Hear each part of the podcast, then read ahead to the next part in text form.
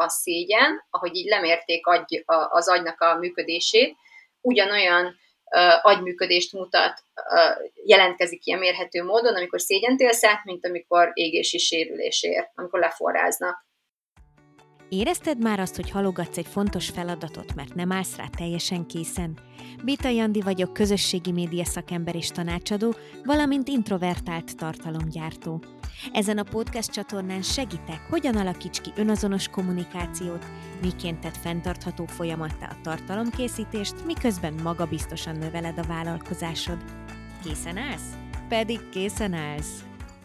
Na, szia Andi, örülök, hogy itt vagy, és nagyon örülök, hogy beszélhetünk, mert úgy érzem, hogy sok közös témánk van most, legalábbis ahogy így átgondoltam, hogy mióta ismerlek, mi az, amiről te szoktál kommunikálni, és hát nemrég készítettem veled egy interjút a blogra, a hamarosan induló kurzusod kapcsán, és miközben azt írtam, akkor így azért észrevettem, hogy lenne még miről beszélnünk, ezért is gondoltam arra, hogy beszélgethetnénk így egy ilyen podcast formájában is. Úgyhogy nagyon örülök, hogy ez ilyen gyorsan össze is jött.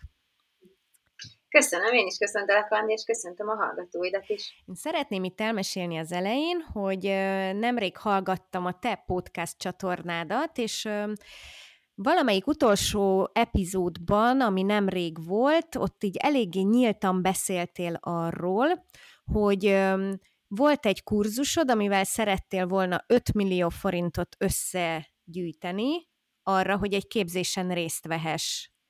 Jól emlékszem erre, hogy ezt így nagyjából így történt, vagy így mesélted?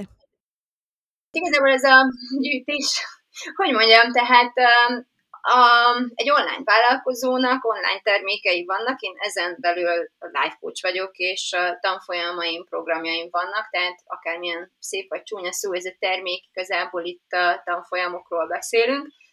És igen, igazából nagyon fontos szempont volt számomra, amikor összegyűjtöttem ezt a pénzt, hogy, hogy ez ne igazából egy gyűjtés legyen, tehát ne így ilyen jótékonysági alapozzuk össze alapú dolog, hanem úgy volt kommunikálva, mint ez egy üzleti tranzakció igazából, tehát olyan vásároljon, akit érdekli ez az adott konkrét termék, és aki, aki ezt komolyan gondolja, tehát aki el is tud köteleződni mellette, nagyon klassz, meg ott cuki mindenki, meg tényleg valami eszméletlen, milyen összefogás is uh, sűrűsödött mögé, és azt nem tagadom, és nem is fogom letagadni, hogyha erről majd bővebben beszélünk, hogy, hogy ráültem, meg, meg is, tehát hogy fel is, fel is nem, hát csúnya ez a használtam, de mindenképpen lendületbe hoztam ezt a együtt csináljuk közösségi, közösségi gombokat, ezért így benyomtam rajta, de alapvetően fontos volt nekem kommunikálni a világ és önmagam számára is, hogy itt igazából ez egy profit orientált uh, tranzakció, és én ezt a pénzt megkeresem, nem össze gyűjtöm. igen. Úgyhogy e, igen, a meglévő két programomról volt szó, nem csak egyről, még ebben uh, tudnék egy picit uh-huh. helyesbíteni. Az első programom, életem első programja, ami már akkor több, többféle formában, többféle fordulót megért, az a tényleg élet. Addigra másokat alakult át, és mi, ugyanúgy, hogy az én álmom is, hogy melyik lesz az én álomképzésem, és hogy az mennyibe fog kerülni, mert az első uh, álomképzésem és az első álommentorom az a nő volt, aki a tulajdonképpen a, a mostani mentoromnak volt a mentora. Tehát Martha Beckről beszélünk, akit egy YouTube videóban ismertem meg, amikor éppen Oprával beszélgetett, és ő adta nekem vissza a hitemet a, a life coachingban, mint szakma, ennek az egésznek a létjogosultságában, és akkor jöttem rá, hogy jé, hát végül is én is life coach vagyok, úgyhogy ha ez a nő és ilyen szemlélettel life coachnak nevezheti magát, akkor én is ezt szeretném, akkor ez így már oké. Okay. És akkor kitaláltam, hogy, hogy tőle fogok tanulni, de akkor még 2007 volt, nekem két, két pici gyerekem volt, és gyesen voltam, és ilyen 23 ezer forintok volt, volt, az volt az én jövedelmem, és ez a képzés 7, 7 8 vagy 9 ezer dollárban, nem emlékszem, de valami ilyesmibe került, és, és így jutottam el oda, hogy végül is nem tőle akartam tanulni, hanem az ő egyik tanítványától, akinek a képzése viszont 18 ezer dollárba került akkor, amikor én jelentkeztem, ami 5,5 millió forint volt. És a mateknek ki kell jönni. Ez egy, ez egy visszatérő mondat nálam, a mateknak mindig ki kell jönni, az egész élet tulajdonképpen a fele, fele matek, a másik fele meg dráma. Igen, igaz. És a célok elérésénél, különösen az üzleti célok elérésénél minél jobban tudunk összpontosítani a matekra, és minél inkább sikerül minimalizálnunk a drámát, annál eredményesebbek és sikeresebbek leszünk, és úgy látszik, hogy nálam ez ebben a, abban a hónapban, amikor összejött az az 5,5 millió, nagyon jól sikerült, de ahhoz, hogy a matek kijöjjön, a tényleg élet nem volt elég, és akkor találtam ki, milyen beszédes a neve is, a Kitalálom, Megcsinálom nevű programomat, ami egy membership, egy havi előfizetéses csoport, ami azóta is él, és sőt, nagyon aktív, és nagyon szuper tagjaink vannak, és oda bármikor lehet csatlakozni a tényleg élettel szemben, ami évente csak kétszer-háromszor indul el. Nekem ebben a történetben több dolog is nagyon tetszik, és több olyan dolog is van benne, ami szerintem nem nevezhető átlagosnak, így a hazai vállalkozó szférában úgymond. Az egyik, ami engem már alapból megragad ebben a történetben, az az, hogy neked van mentorod meg hogy korábban is volt. Tehát ez a mentor fogalom, ez, én úgy vettem észre, hogy nagyon fontos szerepet játszik a te életedbe, a te vállalkozói fejlődésedben. És ezt ritkának találom azért Magyarországon. Tudom, hogy külföldön, amennyire én is nagyon sok külföldi podcast csatornát hallgatok, meg követek vállalkozókat Instagramon például, tehát látom azt, hogy külföldön ez nagyon elterjedt, és amolyan alapvető dolognak tartják az emberek, hogyha vállalkozó vagy, főleg egyedül csinálsz valamit, akkor kell egy mentor melléd. Na ez itthon szerintem nem annyira van meg. Nálad ez hogy alakult, vagy te egyáltalán miért hm. lettél nyitott ebbe az irányba? Hmm. Annyira jó ez a kérdés, Andi, el se hiszed, tehát, hogy, és még soha nem gondolkodtam ezen, ez a, ilyen, ilyen mélységeiben, de, de meg nem is vettem észre igazából ezt a kettőséget, akár a nemzetközi és a magyar helyzetek között.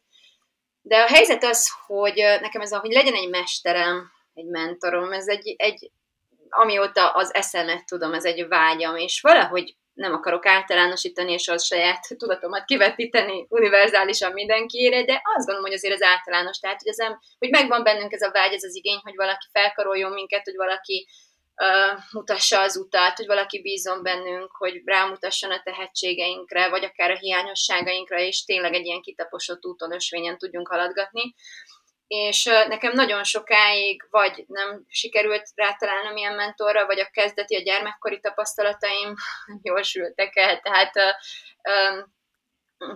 egy kicsit ilyen negatív kép alakult ki bennem ezzel az egész, hogy, hogy kiben bízok és miért, és aztán annak mi lesz a következménye, ez, ez bennem sérült az életemnek egy bizonyos pontján. Úgyhogy egy ideig nagyon ilyen, ilyen rambó voltam, hogy akkor én semmi gond, majd egyedül, és nem fogadok el segítséget, és majd én mindent kitalálok egyedül, és mindent utasvény kitaposok, és ez az én harcom, és mindent egyedül csinálok, és uh, egyébként nagyon-nagyon messzire jutottam, és azt gondolom, hogy ez is tök jó. Tehát, hogyha ki ezt csinálja, vagy akármilyen indítatásból is választja ezt az utat, vagy ha nem is választja, de mégis ezen jár, hát ez sok szempontból nehezebb, sok szempontból nem biztos, hogy nehezebb út, mert nem kell, tehát igazából saját agyunkból uh, tudunk táplálkozni ilyenkor, és, és nem kell ütközzünk feltétlenül valakivel. Ennek van előnye is, és hátránya is rengeteg. Én azt gondolom, hogy a leg, legklasszabb az, hogyha mind a kettőt megtapasztaljuk, hogy milyen sorrendben az nagyjából mellékes, és mindig az eredmény mutatja meg azt, hogy, hogy, hogy jó úton jársz, vagy nem. Úgyhogy a, a, a matek résznél mindig számíthatunk arra, hogy, hogy egy adekvát képet, tükröt fog nekünk tartani az addig elvégzett munkánkról és annak eredményességéről. És igen, én igazából a bölcsészként is ezek a, ezek a szellemi iskolák, tudod, hogy Freud, és aztán Jung, és ez az iskola, és az ő követője, ez nekem már akkor beakadt, hogy ez mennyire klassz dolog lenne, és amikor tényleg olyan olyan, olyan nőket tudtam megismerni, akár az angol nyelvtudásomnak, akár az internetnek köszönhetően, ami nem mindenkinél adott, mondjuk az internet már egyre inkább azzá válik, de, de hogy azt tudtam érezni, hogy, hogy egyrészt teljes csodálat és elmulat, és az a bizalom, hogy rábíznám magam a módszerére, vagy arra, hogy ő, ő már mutathat nekem, mutat, mert kivívta előttem ezt a fajta bizalmat a megnyilvánulásai révén. És a másik, hogy erre van lehetőség a mai világban, hogy ezt megtesszük még, hogyha nagyon sok esetben sokba is kerül, ez, ez nálam abszolút ott, ott összeért azzal, hogy, hogy ennek meg kell teremtenem a matematikai hátterét. És még azt szeretném, azért zseniális ez a kérdésed, mert pont hogy tegnap beszélgettünk erről a férjemről, a férjemmel, uh-huh. hogy, hogy aki igazán befut, ahhoz egyre nehezebb hozzáférni. Egyre, én például hiába tanulok Brukasztiótól, nem tudok vele nap, napi kapcsolatba, napi szintű kapcsolatba kerülni, és lassan az olyan tanítványaival is egyre nehezebb napi szintű kapcsolatba kerülni, akik, akik tőle tanultak, és akár nem is olyan régen, három-négy éve kezdték ezt az egészet el, mert fejlődnek, mert növekednek, mert ez a, ahogy a, ahogy növekedik a vállalkozásuk, ők is, nekik is elkezdenek dolgozni az ő tanítványaikhoz, tehát a tanítványok tanítványaihoz kezdesz el hozzáférni. És azt gondolom, hogy rátalálni arra az ember, aki még szóba áll veled, meg is tudod fizetni, és, és tényleg számodra elérhető, egy akkora befektetés, mint egy műkincsre lenni igazából a nem tudom akárhol. Egy ilyen, egy ilyen ja, tudod, egy ilyen... Hasonlat, igen egy olyan festőre, aki Picasso lesz. De te még akkor veszed meg a művét, amikor, amikor tényleg ér a, egy sörér odaadta a kocsmában, és aztán neked ez milliókat fog jelenteni. És hogy ez egy külön uh, szem, szem kell ehhez, hogy, hogy kiválaszd ezt, hogy kitől érdemes olyan értelmet tanulni, hogy nem biztos, hogy jövőre még meg lenne rá a lehetőséged. És ezt, ezt így kihasználni. És hát én nagyon remélem, hogy én például olyan nem akihez most kell kapcsolódni, mert kész, Picasso elment, és már utána nem. Igen, igen. Szeretném lenni és kicsiben gondolkodni, de szerintem ezt már tudjátok róla. Abszolút, és ezért is akartam veled beszélgetni. Na de még először nézzük azt, hogy a három dologból a második ilyen, ami engem így nagyon megragadott, az az volt, hogy te kijelöltél egy célt, ami mondjuk egy anyagi cél is, és ez nem egy olyan jellegű cél volt, mint amit úgy általában szerintem az ember elgondolna, hogy mondjuk veszek egy új autót, vagy elmegyünk a családdal nyaralni, vagy akármi ilyesmi, mert hogy szerintem azért valahol ez lenne a természetes, így az általános gondolkodásba. Te viszont azt mondtad, hogy ezt a azért tényleg nagy összeget, ezt saját magad fejlesztésébe és fejlődésébe fogod beleforgatni, és ez nekem olyan volt, amikor ezt így először meghallottam tőled, hogy így wow, ez, ez nem semmi. Tehát az, hogy ö, hogy, hogy tényleg ennyire hosszú távon tudtál gondolkodni ezzel kapcsolatban, és nem egy pillanatnyi dologra ráfordítani ezt, hanem saját magadra és a hosszú távú életedre ilyen szempontból. Te hogy álltál így érzelmileg ehhez a dologhoz? Hmm. Ez azért nagyon érdekes, mert azon a ponton igazából én azt gondolom, hogy egy, egy igazán klassz tanító vagy mentor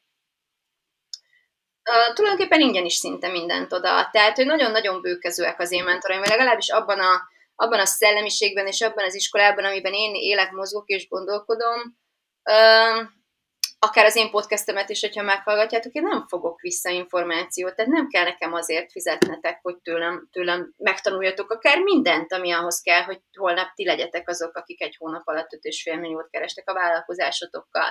És ugyanígy a, akár a Brookcastionnak a, a podcastjéből, vagy az összes többi, annyi tudás van kint ingyen, annyi tudás érhető el, hogy az valami minden benne van, tehát nem kell fizetnünk azért legalábbis pénzt feltétlenül, hogy a kint lévő hozzáférhető tudásból gyakorlatilag radikális eredményeket tudjunk elérni az életünkben, hogyha ezeket gyakorlatba ültetjük. És ilyen értelemben igazából szinte csak olyan eszközöket használtam abban a kampányban és ennek az eredménynek a megteremtésekor, amiket én ilyen módszereken, eszközökön keresztül gyakorlatilag ingyen kaptam ezektől az emberektől. És gondolj bele abba a befektetésbe, ami ekkora, ilyen léptékű, 18 ezer dollár, 5,5 millió forint, aminek azelőtt, ami azelőtt visszahozza a saját száz százalékát, hogy még el se kezdted, ráadásul egyetlen hónap alatt. Mondj nekem még egy befektetést, ami egy hónap alatt visszahozza saját magát, itt kezdődik, százszázalékos a, a megtérülésed, és azelőtt megtérül, hogy kifizetted volna. Gyakorlatilag ezt nevezzük a mi iskolánkban, ez a result ahead of time, tehát azelőtt adok értéket az embereknek, de ezt látom abszolút a te szolgáltatói szemléletedben is, és ennyire imádom ezt, és ezért is szeretnék mondani, összekapcsolódni, mert, mert nem, nem mindenki csinálja ezt, és ez kell egy bőségmentalitás, kell egyfajta nagyvonalúság, és egy csomó minden egyéb dolog, ami a háttérben talán kívülről nem is látszik annyira, sőt, lehet, hogy ilyen futóbolonnak tűnünk, hogy miért, miért ad olyat, amit én, én drágán adok miért adta oda ingyen. De hogy mit is akartam, hogyan, tud, hogyan tudom ezt visszakötni, hogy, hogy igazából ez a, ez a az a fajta befektetés, amit, amit, amit így kapunk, az valójában abban térül meg, hogy te teszed mögé az értéket, te teszed mellé a gyakorlatot, te teszed mellé a tudást, és te teszed mellé az eredményt, és innentől az, hogy én ezt megvettem és kifizettem, szinte csak formaság volt. És akkor is így tekintettem rá, szinte úgy, hogy na én ezzel a pénzzel ennek a nőnek tartozom, mert ha meg tudtam csinálni a tudás révén, amit tőle kaptam, akkor ez egyrészt ez a pénz neki jár, és másrészt nevetséges, hogy mit kaptam ezért már eddig is, ki tudja, akármit kapok. Én tényleg úgy mentem oda, hogy innentől semmit, csak nézzük egymást és malmozunk, és semmit nem tesz hozzá, ez a pénz akkor is neki járt. Sőt, ennél sokkal több is. És ez, ez valami hihetetlen. Tehát, hogy igazából gondolatokat, hitet kapunk, hitet vásárolunk, akár milyen nevetségesen is hangzik, de rettenetes, de tényleg hitet vásárolunk, és ezzel a hittel váltjuk aztán meg a világot. Nagyon tetszik nekem, hogy ez a hozzáállásod, mert egyébként én erre először akkor jöttem rá, hogy ez mennyire kivételes, amikor az első ilyen ingyenesen letölthető e-bookomat elkészítettem tartalomgyártás témában, és elkezdtek jönni az üzenetek, amikben így azt írták, hogy hú, hát nem hiszem el, hogy ingyen ilyen hasznos és, és hatékony tartalmat megosztottál, és mennyire köszönik, és mennyire jó, és mennyire örülnek neki. És akkor így rádöbbentem, hogy miért? Ez, ez igazából tök természetes, meg hát igazából én örülök neki, hogy, hogy ezt így átadhattam, ez itt össze van szedve, ez a gyakorlati tudásomnak egy nagyon picike része még mindig, de valahogy így akkor így rá, rávilágított arra, hogy ez így tényleg nem mindennapos, és aztán később pedig találkoztam azokkal a vállalkozói szemléletekkel, amik folyamatosan azon rugóznak, hogy mit adjak ingyen, és mit adjak ö, be, fizetéses alapon, tehát ö, szerintem ezen nem szabad ennyire sokat rugózni, tehát aki, aki ingyen hasznos tartalmat tud adni, az biztos vagyok benne, hogy annak is hasznos tartalmat tud adni, aki valamiért fizet, és szerintem alapvetően nem is magáért az információért fizet az ember, hanem egyrésztről azért, hogy, hogy össze van neked szedve, hogy az egy szerkezetbe van téve,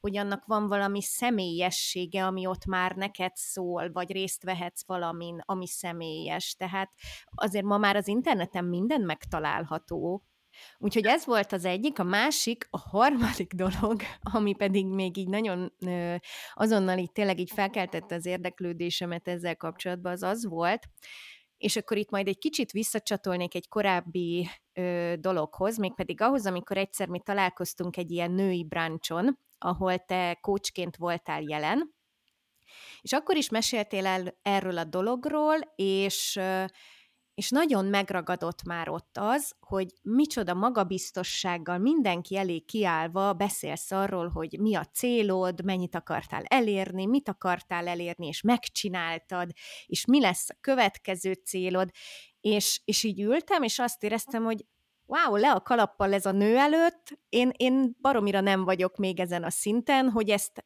egyáltalán a, nem tudom, a férjemnek kimerje mondani négy szem közt, nem, hogy egy csomó ember előtt, és ráadásul ilyen céltudatosság legyen bennem.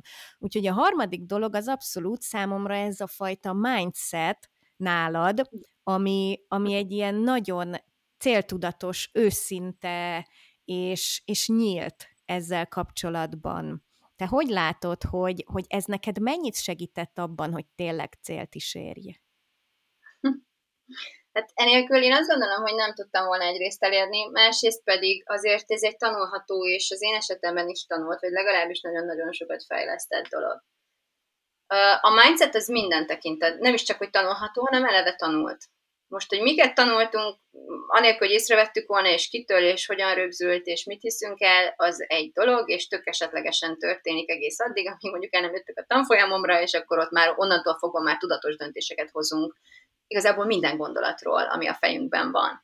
És onnantól olyan, mintha ha te főznéd a saját mindsetedet, bármilyen, mint egy, ha lenne egy ilyen mindset menü, és rendelhetnél magadnak egyet. Ez szó szerint így is történik. Csak annyi, hogy mondjuk nem készen kapott, hanem te fogod az alkotó elemeit így megkapni, és aztán összefőzögetni, és ezért egy némiképp időigényes ez a folyamat, meg az is lehet, hogy néha bizonyos dolgokból így túlmegy, és akkor így pár, pár ilyen kísérleti uh, fázison keresztül kell menjen addig, amíg így teljesen az ízléseit szerint kialakul, az ízlése szerint kialakul. Uh-huh. De igen, tehát ez egyrészt mindenképpen nagyon fontos, de másrészt, amit te látsz ebből, az egy mindset, vagy, vagy akár egy megnyilvánulás, egy, maga, egy erő, egy energia, egy magabiztosság, de ami valójában nem mögött van, és ami miatt ez nehéz, az az, hogy gondolj bele, hogy miért, miért van az, hogy nehéz ezt kimondani, akár a férjednek, és ahogy te fogalmaztál, még a férjemnek is alig merem elmondani. Gondolj csak bele, Andi, hogy miért van ez. Miért? Miért hát, hát én erről sok mindent gondolok, hogy miért van ez egészen a gyerekkoromig visszavezethető módon. Uh, úgyhogy ez eléggé kiterjedt, és azt gondolom, hmm. hogy, hogy nők és női vállalkozók között nem ritkaság. Úgy érzed, hogy személyes? Tehát, hogy úgy érzed, hogy ez egy személyes kérdés volt, és, és uh, személyes dolgokat, így nyom, nyom, gombokat nyom meg benned. Tehát, hogy nem menjünk részletekbe, nagyon általános, stb. Tehát, hogy egy fájó, fájó dolgokat hoz fel. Jól, jól érzem? Jól értem ezt? Személyes, de azért azt gondolom, hogy általánosítható is.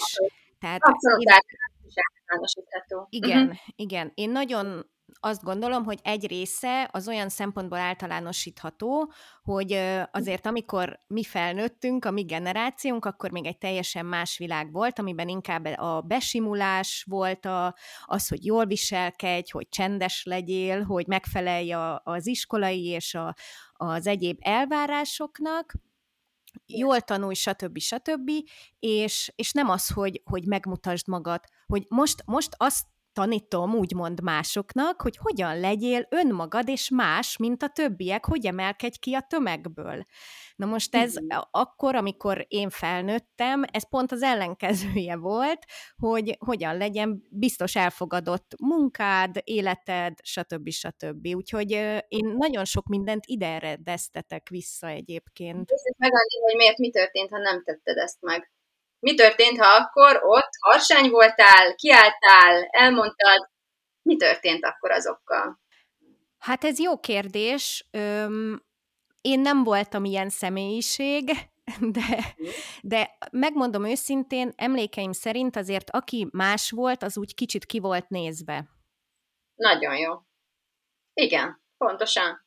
Tehát amikor, amikor azon gondolkodunk, hogy ez miért nehéz, akkor azzal szembesülünk, hogy azért nehéz, mert, mert félünk attól, hogy annak milyen következménye lesz, hogyha én ezt teszem, milyen ö, visszajelzést fogok emiatt kapni, és legeslegelső sorban, amiről nem tudunk, valójában attól félünk, hogy mit fogok érezni akkor, amikor ott állok, és egy osztályteremnyi ember vagy rajtam röhög, vagy összesúg a hátam mögött, vagy a tanár pikkelni kezd rám, vagy, vagy soha többet nem hívnak meg egy buliba se és csúfolni is fognak. Mi lesz akkor? Tudod, mi lesz akkor, Andi? Az lesz, hogy érzéseket fogok élni, átélni. Féle, félni fogok, vagy, vagy uh, szégyen, az a leggyakoribb, szégyelni fogom magam. Valami azt fogja bennem mondani, hogy rosszat csináltam, hogy rossz vagyok, hogy jobb lett volna csendben, megbánom, megbánom az egészet, el akarok majd bújni. Ezek az élmények, ezek az érzések aktiválódnak bennünk, és ezeket az érzéseket mindannyian átéltük, akkor főleg akik abban a korban, abban a helyzetben ugyanúgy szocializálódtunk, és ezek mind borzasztóan rossz érzések, szó se róla. Képzeld el, hogy a Brené Brown, nem tudom, ezt hallottátok el, de, de az ő ö, könyvéből tudom, hogy a szégyen, ahogy így lemérték agy, a, az agynak a működését, ugyanolyan agyműködést mutat, jelentkezik ilyen mérhető módon, amikor szégyentélsz át, mint amikor égési sérülés ér, amikor leforráznak. Tehát az agyadnak a fájdalom receptorai ugyanott reagálnak. Nem véletlenül érezzük azt, hogy ez égő, fú, ez nagyon égő volt. Tényleg égés. Szó szerint. Szó szerint. És az agy nem szeret égni, nem szereti, amikor a fájdalom receptorait valami aktiválja, ezért ezt egy traumatikus emlékként tárolja, és innentől fogva mindig arra próbált téged rábírni, hogy nehogy még egyszer olyan hülye helyzetbe kerül, mint a múltkor is, amikor leöntöttek savval, meg leforráztak, és emlékszel, hogy a múltkor is, hogy fáj. Tehát gyakorlatilag ez ilyen, jaj, de nagy a mellénye, meg fú, de a mindset biztos megtanulta, meg izé, igen, de mi van e mögött? Rohadt nagy sebezhetőség. Tehát annak a, a, annak a képessége, ami egy tanult és nagyon sokat gyakorolt képesség, hogy hajlandó vagyok érezni ezt az érzést, amikor az összes hallgatód rajtam nevet, vagy a fele az, hogy úristen, ez bolond, vagy nem tudom. Tehát, hogy lehet, lehet. Szabad rólam bármit gondolni, szabad rólam bármilyen ítéletet megformálni, szabad ezt az arcomba mondani, vagy egymásnak a fülébe sugni, és én maximum érezni fogok egy érzést, és azzal az érzéssel rendben leszek. És hogyha ezt így fel tudom vállalni, és nem féltek, akkor, akkor nincs, nincs lehetetlen. akkor semmi sem fog megállítani. Egyébként én a követőim között rendszeresen érdeklődöm arról, hogy mi az, ami a legnagyobb nehézség a számukra a közösségi médiával kapcsolatban, ami egy gátló tényező, vagy visszatartja őket, és képzeld el, hogy jelentős részében, hát szerintem ez szokta mindig vinni így a, a top-top válaszok között, hogy hogy félnek a visszajelzésektől, hogy mit fog más gondolni róla. Nem is kell eljutni egyébként a visszajelzésig, tehát nem írja azt oda neked senki, de már eleve az a feltételezés, hogy mit fog más gondolni rólam, az egy olyasfajta gát, hogy már neki se indulnak inkább valaminek. Ezt, ezt hogy lehet, hogy lehet ezen valahogy azért mégiscsak úgy túllendülni, hogy nekem nagyon tetszett az, amit most mondtál, hogy hát érzed, és jogod van érezni, és érezheted azt, de ez még mindig nem juttat el engem úgymond a cselekedetig. Tehát itt már egy kicsit jobban kezdem érezni magam belül ettől, de még mindig nem mhm. érzem azt, hogy na, akkor én most magam elé a kamerát, és jöjjön, aminek jönnie kell, érted? Ahhoz, amit az előbb elmondtál, ahhoz abban kell hinned, hogy akkor cselekszünk, mikor jól érezzük magunkat. Vagy visszafordítva, jól kell ahhoz éreznem magam, hogy cselekedjek. Mhm. Tévedés. De úgy elhitted, úgy bevittem a pokorba, Andi, hát de még mindig nem érzem jól magam. Hát kérlek, akkor érezd magad szarul, és vedd elő a mikrofonod, és csináld. Még nem hallottad meg az üzenetemet. Nem jól akarjuk érezni magunkat. Hajlandóak vagyunk érezni magunkat bárhogy. És csináljuk. Nagyon-nagyon-nagyon igaz. Igen. Igen. És milyen sokszor tapasztalom ezt meg egyébként, tehát azért az elmúlt évek során úgy, hogy, hogy tényleg az minden egyes napom a tartalomgyártás körül forog lassan tíz éve, és a körül, hogy magamat különböző helyzetekben megmutassam, tudom azt, hogy, hogy tényleg folyamatosan benne van ez a fajta nem érzem jól magam, de csinálom, megcsinálom, és aztán, hogy utána hogy érzem magam, az pedig igazából elválik. Mert hát igen, a live... jól. A live azt szoktuk, két dolog van, az egyik az, hogy a, a sikernek a valutája tulajdonképpen ez a kényelmetlenség, amiről beszéltünk, tehát aki úgy, képzeli el a sikert és a vállalkozást, és akkor jól fogom érezni magam, és még mindig jól érzem magam, és csak akkor is csak olyan, csak olyan, azt ne vállalk. Tehát, hogy ezt, ezt gondoljátok át még egyszer, de az élet sem, egyébként vállalkozás ide vagy oda az életben sem így működnek a dolgok, tehát ugyanazok a készségek, képességek, amik a vállalkozásban sikerre vezetnek az életben is ugyanúgy működni fognak, és fordítva, ami nem működik ott, az itt se fog. És ö, ö, azt szoktuk mondani, hogy ha, ha nincs hányingered, nem elég nagy a célod, ha van hányingered, akkor jól csinálod. Úgy nagyjából végig. Hmm. szóval, ha, ha nincs ennyi akkor kicsi vagy, akkor kicsibe játszol. Na igen. Na igen, hogy mi, mi az, amitől megfosztja magát az ember amiatt, hogy, hogy pillanatnyilag ott jól érezze magát, ugye? Amitől igazából szerintem nem is érzi egyébként annyira jól magát, mert tudja, közben ott motoszkál benne, hogy mi az, amit mégiscsak inkább csinálnia kéne, és mi az, amiről lemond igazából a pillanatnyi kényelmes érzet miatt. Mert a jó érzésének az alapja az egy rossz érzésének az elkerülése bármi áron. Annyit, ahogy amit jó érzésnek definiálok, az az, hogy nem érzem magam rosszul. Uh-huh. Ez egy ilyen életet is fog eredményezni. Egy nem rossz életet. De hogy ezt így életcéllá tenni, hogy legalább nem volt rossz, Egyébként rossz lesz. Az a, az a durva, hogy igazából pont ez a tragédia, amit te is mondasz, hogy attól még rossz lesz, mert nem erre vágyunk, csak, csak egy másfajta rossz. És én azt gondolom, hogy azt a fajta rosszat, ami a vágyaink, az álmaink, a kiteljesítésünk, a növekedésünk, a nagyságunk felé visz, az mindig egy jobb rossz, mint az a rossz, ami a, a megúszásra, és a, hát, hogyha elbújok itt a barlangomba a takarom alá, és aztán itt maradhatok, amíg meghalok fajta rossz mert a rosszat nem, nem fog, így is úgy is meg fogjuk tapasztalni. Az emberi létezés nem arról szól, hogy és akkor soha, soha nincs rossz, hanem pont arról, hogy ez is van, és az is, és mindig. Igen, és ez szerintem teljesen összecseng a te tényleg élet ö, programoddal. Mert hogy ott azért alapvetően, amennyire így ki tudtam venni előzetesen, ott nagyon erre, erre fog kerülni a hangsúly. Mesélsz erről még egy kicsit?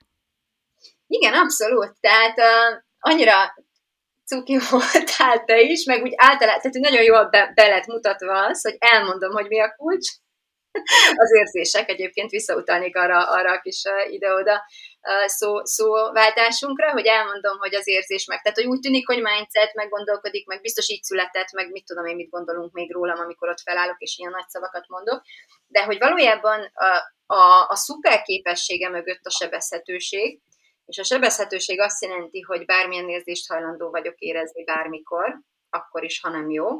És ezt így elmondom, hogy ez a titok, és ezt fogjuk, ezt a titkot, ezt, ezt a készséget fejlesztjük a, a tényleg életben tulajdonképpen, és akkor így meghallgatod, de, hm, de még nem érzem magam elég jó, nem? Még nem érzem elég Érez, nem jól érzünk, és nem mindig jól érzünk, hanem érezzünk, és tudod, mi a durva az egészben, ami a, az egyik fő, fő vezérvonala is ennek, és tényleg a tényleg életben az az egyik fő célkitűzésem, hogy ez egy mindennapos megtapasztalása, mert ezen ne kelljen gondolkodnunk, az az, hogy azáltal, hogy nem ragaszkodunk gölcsösen minden nap tudat alatt ahhoz, hogy mindig jól kell éreznem magam, és úristen borzasztó nagy baj van, ha éppen nem érzem jól magam, azáltal az életed egyszerűen jobbá vál. Csak ettől, csak ennyitől. Semmit nem kell tenned, elég, hogyha nem uh, próbálsz menekülni a rossz érzéseid elől, és nem próbálsz kölcsösen kapaszkodni a jobba, vagy mindent megtenni, hogy végre újra jól érezhessd magad. Ha kiszállsz ebből a fajta egyébként teljesen általános gondolkodásból, semmi más, egy, egy fűszálat nem kell keresztbe tenned, az életed sokkal-sokkal jobbá válik, sokkal jobb érzés lesz benne lenni. A megtapad, nem az életed maga felned, de a megtapasztalásod az életedről, összehasonlíthatatlanul lazábbá, tehát bekerülsz azonnal ebbe a flow állapotba. Igazából az életed egy flow, amiből te azáltal szakadsz ki, hogy ragaszkodsz a jóhoz, és, és elutasítod a rosszat. Amikor ebből a körből ki tudsz lépni, akkor, akkor megérted ezt, hogy mindig 50-50, és egy, teljes laza elfogadásban tudsz működni. És annyira jó, Andi, képzeld el, ezt végre valahol elmondhatom, mert mindig kimegy a fejemből, pedig borzasztó nagyon örültem ennek a felismerésnek. Azon gondolkodtam, hogy hogy uh, egy csomó mindenre rájöttem egyébként magamtól is, de az visszacsatolva a mentor dologra, hát tényleg olyan, mintha ha egy, egy ilyen dzsungelbe egy ilyen kis bozótvágóval próbálnál haladni, mit tudom én, két lépés per napsebességgel, vagy beszállsz egy rakétával, mit tudom, egy négycsávos uh, autópályán egy Bugattiba, ilyen, amikor valaki vezet, vagy mutat neked egy olyan utat, ahol már ki van, ki van előtted ez, ez így járva. És, és ezt tudom kínálni a, a programjaimmal, vagy ezzel a személyes figyelemmel, amihez most még hozzá tudok férni. De azon gondolkodtam, hogy szabad-e mindent gyorsítani. Mert én szeretem ezt, és azt gondolom tényleg őszintén arra, úgy tekintek arra az időre, amit megspórolunk azáltal, hogy nem uh, kotorászunk a kis saját mocskunkba az 50 megtéve ugyanazt a kört, hanem wow, tényleg egy rakét, egy kimész az egész létezésedből, és egy egész másféle szférában, dimenzióban kezdesz el létezni, és ezt hetek alatt, tényleg, tehát nem kell ezt gyorsítani. Viszont én, én otthon szültem, meg én szeretem a természet ritmusát, meg én szeretem a, szeretek abban is hinni, hogy azért a dolgoknak megvan a maga ideje, nem, nem kell és nem is szabad mindent gyorsítani, nem szabad mindenbe beleavatkozni. És amint kimondtam egyszer azt, hogy gyertek velem, rakéta, gyorsan megyünk, meghallottam magamban ezt az otthon szülő bölcs ősasszonyt is, hogy de várjál már, hát lehet, hogy nem kell mindenbe beadni, mindent így gyorsan, nem biztos, hogy ez így jó lesz. És ez lett bennem egy ilyen, gondoljuk már ezt végig, hogy akkor ez most jó, ha gyorsítunk, kell gyorsani, szabad gyorsítani, vagy nem szabad. És tudjátok, mire jöttem rá? Hát szerintem a, pff, tényleg egész megint csak ilyen hatalmas felismerésem lett. Valójában nem gyorsítunk, amikor, amikor velem jöttök, vagy amikor csináljátok ezeket a dolgokat, amiket mondok, hanem az a lassítás, amiben vagyunk. A természetes ritmusunk sokkal gyorsabb lenne ennél, csak tele vagyunk blokkokkal, tele vagyunk akadályokkal. Olyan, mintha te egy patak lennél, amiben megy a víz, de nem tud menni szerencsétlen, és egy csomó helyen összeszorul, meg így láposodik, meg nem tudom, milyen trutyi lesz belőle, meg kiszárad, mert annyi akadályt raktál oda, hogy mindenféle ilyen gumirabroncsok, meg mindenféle fel vannak, hogy szerencsétlen nem tud menni. Az, hogy kitisztítjuk ezt a folyót, az nem gyorsítás hanem a természetes ritmusodra való vissza, visszatérés. És amikor kiszedted ezt a sok szart, a gumiabroncstól kezdve az iszapig, akkor kiderül, hogy mi a te ritmusod. Onnantól nem kell gyorsítani rajta. az lesz a, az lesz a te valóságod. Úgyhogy ezt csináljuk a tényleg életben, kitakarítjuk a medredet. Ez nagyon-nagyon tetszik nekem, amit most mondtál, mert teljesen rávilágított nekem arra, hogy miért van az, hogy egyszerűen kiráz a hideg olyankor, amikor marketingesek pont ezzel a rakéta kilövés hasonlattal jönnek, és olyankor egy kicsit így görcsbe rándul a gyomrom tőle, és most így teljesen magyarázatot kaptam tőled arra, hogy miért, és igazából hogy is kell nézni erre az egész folyamatra. Úgyhogy, úgyhogy ez nagyon tetszik, a másik pedig az, hogy őszintén megmondom neked, hogy nekem így az elmúlt, nem is tudom, két-három napban, hát ilyen eléggé mondjuk, hogy rossz kedvem volt, és hm. azáltal, amit most itt elmondtál, amiről beszéltél, komolyan mondom, hogy sokkal jobban érzem most magam, és sokkal jobban érzem rendben valónak azt, hogy éppen most valami nehéz, és most éppen nem érzem annyira jól magam. Úgyhogy én ezt külön köszönöm neked, kicsit ez így felért egy ilyen coaching összejövetellel a számomra, Úgyhogy nagyon örülök ennek a beszélgetésnek, és köszönöm, hogy ezt mind megosztottad a hallgatókkal is. Én is nagyon köszönöm a lehetőséget, és köszöntöm a hallgatóidat is, és külön köszönöm, hogy megosztottad ezt a, ezt a belső, belső kis visszajelzést. Köszönöm, hogy meghallgattad ezt a beszélgetést, és ha te is úgy érzed, hogy készen állsz mindent érezni, akkor Andi tényleg élet programjáról minden információt megtalálsz a leírásban, ott linkeltem, mi pedig hamarosan újra találkozunk. Szia!